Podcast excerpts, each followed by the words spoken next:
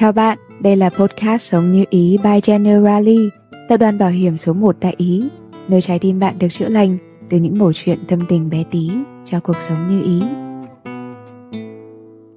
Và chúng mình là Vì Sao Thế Nhỉ? Rất hân hạnh được đồng hành cùng với chuỗi podcast Sống Như Ý của Generali Việt Nam. Bạn ơi, bạn biết không?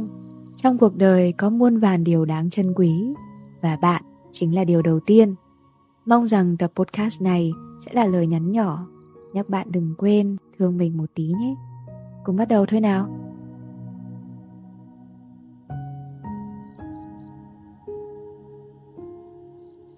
Bạn có một người bạn thân gắn bó suốt cả quãng thời đi học. Cả hai tâm đầu ý hợp từ sở thích, thói quen, đi đâu cũng có nhau, buồn vui gì cũng tâm sự cùng nhau như hình với bóng. Nhưng cuộc sống cứ thế, rẽ những ngả khác nhau. Bạn dần xa người bạn thân ấy, nhiều năm trời không còn liên lạc. Câu chuyện của bạn khi nhắc lại chỉ còn là một người bạn đã từng thân. Theo một số nghiên cứu, số đông mọi người thường đánh mất các mối quan hệ bạn bè sau hai mươi lăm tuổi. Cuộc sống thay đổi, tư duy, lối sống của bạn và bạn bè cũng dần phát triển theo những hướng khác nhau ở mỗi cột mốc của cuộc đời. Nhất là khi đang ở lứa tuổi hai mươi, ta nhận thấy sự thay đổi trong tính cách bởi những trải nghiệm tích lũy được trong hành trình trưởng thành. Một người đã kết hôn, cuộc sống tối ngày lo chồng chăm con. Một đứa vẫn độc thân thích vi vu đó đây khám phá những điều mới mẻ. Một đứa tất bật với công việc, với tham vọng lớn lao. Còn một đứa thì muốn sống chậm, từ từ tận hưởng cuộc sống. Cả hai lệch múi giờ sinh hoạt, lệch luôn cả tần sóng giao tiếp. Đó cũng là lý do khiến bạn thấy không dễ dàng khi duy trì các mối quan hệ bạn bè cũ nữa. Nhưng bạn biết không, thật ra khi trưởng thành và có lối đi riêng, chúng ta ít nhiều sẽ có khoảng cách với những người bạn của mình. Đó là một điều khó lòng tránh khỏi. Dù thế, khi đủ chân thành, ta luôn có thể tìm cách để dung hòa và tiếp tục viết lên câu chuyện tình bạn thật đẹp. Kết bạn mới trong xã hội này đâu phải là điều dễ dàng. Đôi khi, học cách kết nối lại với bạn cũ cũng là một cách để đi. Vậy, phải làm sao để hàn gắn lại sợi dây tình bạn này? Thứ nhất, hãy tận dụng mạng xã hội. Nếu bạn còn ngại ngần gọi điện hay khó gặp mặt trực tiếp, thì hãy để lại một lời nhắn trên mạng xã hội. Đó là một khởi đầu đơn giản. Bạn cũng có thể tương tác, bình luận vào những bức ảnh, bài đăng của bạn bè trên Facebook, Instagram hay TikTok. Từ đó bắt đầu câu chuyện một cách tự nhiên hơn. Thứ hai là hãy chủ động tạo nên những cuộc hẹn. Gặp mặt trực tiếp sẽ tăng khả năng gắn kết hơn. Đừng quá lo lắng hay đặt nặng vấn đề rằng bạn nên nói gì, họ có phải là người bạn thuở xưa nữa hay không, hai người có còn điểm chung gì không. Chỉ cần những kèo cà phê, những bữa ăn nhẹ nhàng để các bạn ngồi lại, cùng nhau trò chuyện về những khó khăn mình đã trải qua, những thành tích đã đạt được, những mong muốn cho tương lai, cũng đủ để kéo mọi người xích lại gần nhau hơn. Sự chân thành sẽ xóa nhòa mọi khác biệt để mọi người có dịp hiểu về cuộc sống của nhau. Thứ ba là hãy cởi mở về cuộc sống của nhau và nhớ là hãy hạn chế so sánh. Sau một quãng thời gian dài không gặp gỡ, mỗi người đều có những hướng đi riêng. Ai cũng sẽ tò mò về cuộc sống của nhau. Sự khác biệt về lối sống, về hướng đi trong cuộc đời khiến cho bạn e ngại rằng bạn không tìm được điểm chung trong cuộc trò chuyện. Ví dụ như bạn có một người bạn đã lập gia đình, và trong suốt buổi nói chuyện, người ấy luôn nhắc về vấn đề con cái. Trong khi đó, bạn lại muốn cập nhật cho người bạn về tình hình cuộc sống của bản thân, về công việc và những sở thích mới. Tất nhiên, sau một thời gian lâu không gặp mặt, ai trong nhóm bạn cũng sẽ rất tò mò và muốn tìm hiểu về cuộc sống của nhau. Do đó, đừng e ngại khi thấy câu chuyện của bản thân không có điểm tương đồng với bạn bè, mà hãy cởi mở chia sẻ những điều mới mẻ trong cuộc sống của bản thân. Cứ chia sẻ thôi. Đó cũng là cách để bạn bè có dịp hiểu nhau, thông cảm, thấu hiểu và cùng nhau chia sẻ buồn vui, từ đó phát triển tình bạn thêm sâu sắc hơn. Thứ tư, hãy là chính mình. Một khi cả hai đã quyết định hàn gắn, hãy là chính mình. Ai cũng đã ít nhiều thay đổi trong những năm qua. Cả hai không cần phải gồng mình lên để trở thành một phiên bản cũ, để tạo cảm giác gần gũi. Hãy cứ chân thành và thoải mái thể hiện con người thật của mình. Bạn có thể có những điều mới mẻ, hãy chia sẻ nó với bạn bè, tránh cho bạn ấy cảm giác khó chịu khi chỉ liên tục khoe khoang về thành tích của bạn. Đừng để những cuộc hội thoại hóa thành độc thoại, hoặc là một bảng câu hỏi phỏng vấn. Hãy trò chuyện một cách vô tư, và đừng quên hỏi về những lần liên lạc hay gặp gỡ tiếp theo. Vậy đó, mạnh dạn thử liên lạc lại với bạn thân đã lâu không liên lạc. Có lẽ bạn thân của bạn vẫn đang nhớ đến bạn. Như vậy, chúng ta sẽ có cơ hội hàn gắn lại sợi dây tình bạn bấy lâu nay. Trong một mối quan hệ, sẽ không tránh khỏi những sai lầm cãi vã, Điều quan trọng là sau những tổn thương ấy, cần phải biết khâu lại những vết thương để làm cho mối quan hệ trở nên tốt đẹp hơn. Mối quan hệ nào cũng cần sự nỗ lực và cố gắng của cả hai. Nó đòi hỏi sự kiên nhẫn, lắng nghe, quan tâm. Vì vậy, hãy biết nắm bắt, trân trọng khi còn có thể. Trân trọng hiện tại, thương yêu những điều bé tí. Cuộc sống khắc như ý.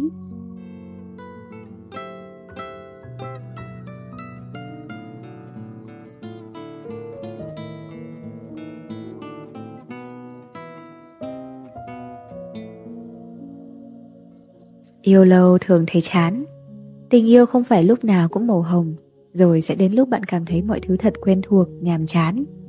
Khi mới yêu, chìm đắm trong tình yêu, nhiều người ví nó như một thiên đường, có thể khư khư cầm điện thoại nhắn tin hai mươi bốn trên hai mươi bốn, rồi cười tủm tỉm, ngày nào cũng rủ nhau rong ruổi quanh những cung đường phố xá và la cả những quán trà sữa đồ ăn, rồi thao thao bất tuyệt đủ chuyện trên trời dưới đất.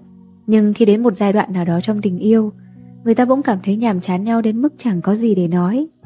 Đó liệu có phải là dấu hiệu của việc đã hết tình cảm? Thật ra thì việc cảm thấy chán nhau khi yêu lâu là hoàn toàn bình thường, và ai trong cuộc cũng gặp phải. Theo góc nhìn tâm lý học, lý do đầu tiên có thể kể đến đó chính là vì não bộ của chúng ta đã thích nghi được với những cảm xúc mãnh liệt ta có khi yêu. Khi hai người quá quen thuộc với nhau, cả hai bắt đầu mặc định về sự hiển nhiên của nhau, coi nhau như thói quen, khiến cho những suy nghĩ rằng mình phải yêu thương, phải quan tâm hơn, mình phải làm cho cô ấy, anh ấy bất ngờ trong những dịp kỷ niệm, tất cả đều dần dần mất đi. Lý do thứ hai là bởi các bạn thiếu những lời động viên ngọt ngào như ban đầu. Vì coi nhau là điều hiển nhiên, nên thành ra cả hai có xu hướng càng ít nói lời ngọt ngào, quan tâm động viên nhau. Ví dụ như bạn cảm thấy chuyện này không cần nói, không quan trọng, không cần chia sẻ, rồi từ những thứ nhỏ nhặt ấy sẽ tích thành những điều lớn, đến lúc nào đó người ta sẽ quên mất cảm giác ban đầu.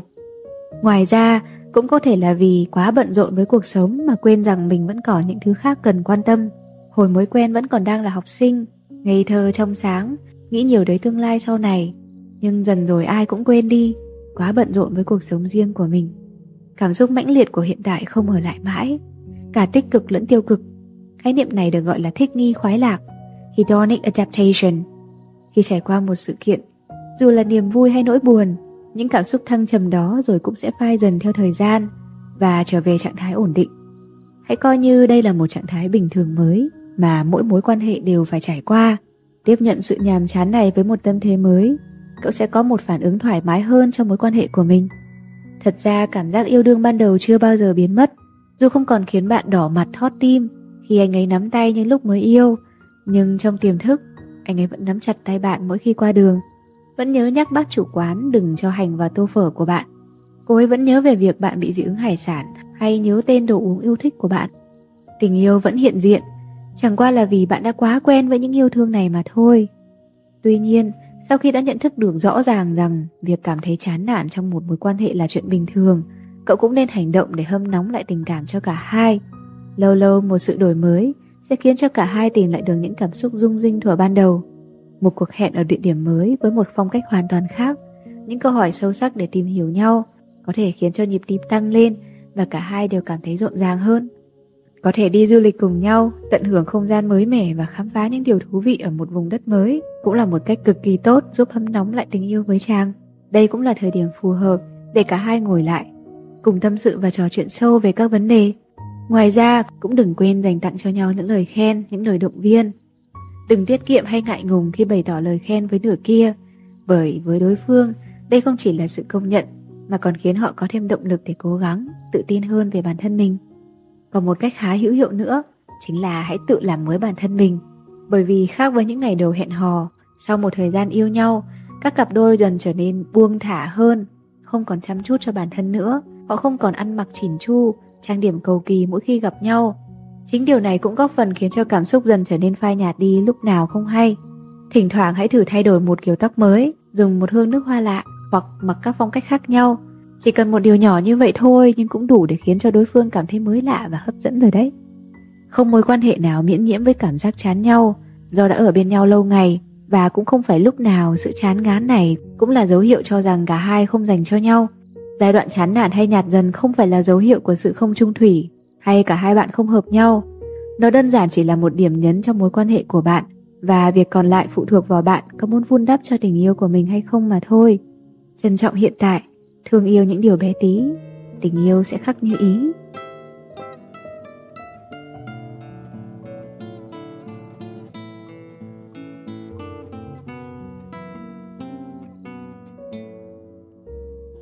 Có bao giờ bạn tự hỏi làm sao mà một em mèo nhỏ lại có thể mang lại cho con người những bài học giá trị lớn lao về hạnh phúc?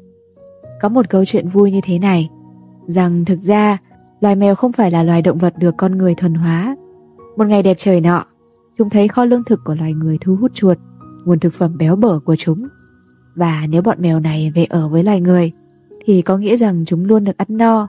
Thế thì tội gì mà không ra vẻ thuần phục, người với mèo cộng sinh từ đó. Nói như vậy để ta hiểu rằng mối quan hệ giữa người và mèo không phải là mối quan hệ chủ và vật nuôi. Thực chất, mèo coi ta như những người bạn bình thường. Bọn mèo không màng bận tâm tới biến thiên của cuộc sống. Và cả người nuôi chúng, chúng cũng không rên ư ử và sủa nhặng lên để đòi bạn vuốt ve. Bọn mèo luôn tỏ ra cái vẻ cao ngạo và bất cần. Chúng không quá quấn quýt bạn, nhưng chúng biết lúc nào bạn buồn và cần an ủi. Đó là lý do vì sao nhiều chuyên gia tâm lý khuyên rằng nếu cảm thấy bất ổn, hãy thử nuôi mèo hoặc một con thú cưng nào đó. Hầu hết, các loại động vật đều không phán xét và tìm cách tạo ra mối liên kết với con người, bất chấp những tác động bên ngoài hay tính cách. Chính sự liên kết và gắn bó vô điều kiện giữa động vật với con người đã tạo ra cảm giác thoải mái. Các nhà nghiên cứu gọi đó là sự thoải mái khi tiếp xúc. Chỉ dành thời gian ra chơi đùa, vuốt ve, cưng chiều những chú mèo đáng yêu sẽ giúp cho cơ thể sản sinh ra serotonin, hay còn được gọi là hormone của sự hạnh phúc, một chất hóa học cải thiện tâm trạng. Ngoài ra, sự bắn nhắng và thân thiết của bọn cún con cũng tạo ra cho con người cảm giác vui vẻ. Tần số âm thanh gừ gừ thỏa mãn của bọn mèo cũng có tác dụng chữa lành. Ngày đầu tiên đón em mèo về, em nằm gọn trong lòng bàn tay của mình. Tự nhiên có một cục bông nhỏ nhỏ tròn tròn lon ta lon ton chạy nhảy khắp nơi trong nhà. Cảm giác cứ vui vui thế nào ấy. Những lúc em ấy lim dim mà vừa ngủ vừa phe phẩy đuôi, cũng là lúc mình nhận ra, thực sự, rốt cuộc thì mình cũng đâu có cô đơn đâu. Loài mèo rất độc lập, có thể không thích bị ôm ấp, hôn hít quá nhiều, nhưng điều đó không có nghĩa rằng chúng không để ý tới bạn. Theo một cách kỳ diệu nào đó, chúng cảm nhận được khi nào bạn không ổn, rồi chúng sẽ bất chợt lững thững đi đến, dụi vào lòng và liếm láp những vết thương của bạn. Thậm chí chúng còn chẳng cần phải cố gắng làm những điều gì lớn lao, chỉ đơn giản là chúng đuổi bắt những vệt nắng chiếu trên sàn, nằm ngáp ngắn ngáp dài hay phơi bụng ngủ dương hai chân lên trời. Những thứ nhỏ nhặt ấy đã đủ khiến cho một ngày vốn trôi qua lặng lẽ của bạn trở nên sinh động hơn rất nhiều rồi. Chỉ cần nhìn thấy chúng, những nỗi niềm nặng trĩu trong lòng bạn cũng tiêu tan. Mèo béo khiến cuộc sống của mình tốt đẹp hơn rất nhiều. Trước đây mình đã từng cho rằng bản thân rất vô dụng, tương lai vô định. Ấy vậy mà từ lúc cái cục bông tròn tròn mềm mềm này trôi từ đâu ra nằm ngủ yên bình bên cạnh mình, nhờ sự chăm sóc của mình mà em lớn lên khỏe mạnh. Mình cảm thấy sự tồn tại của mình có ý nghĩa lớn lao, và em mèo của mình cũng là một món quà tuyệt vời mà mình nhận được. Khi nuôi mèo, mình cảm thấy mình có trách nhiệm hơn, cảm thấy được có một thứ gì đó giữ mình lại với thế giới. Mình dần dần cảm nhận được tình yêu và những gam màu sáng rạng rỡ trong cuộc sống của kẻ trầm mặc này. Mình có trách nhiệm với em và cũng có trách nhiệm với cuộc sống của chính mình. Mình nhận ra rằng quanh mình vẫn có biết bao điều đáng trân quý. Mình biết yêu thương tất thảy, từ những điều bé tí, để tìm được cho mình một cuộc sống như ý. Cảm ơn bạn đã ở lại để lắng và nghe những giây phút chữa lành cùng Generali. Nếu cảm thấy đồng cảm với những lời tâm tình này, đừng quên ấn theo dõi kênh để đón nghe những tập podcast tiếp theo của Sống Như Ý nhé.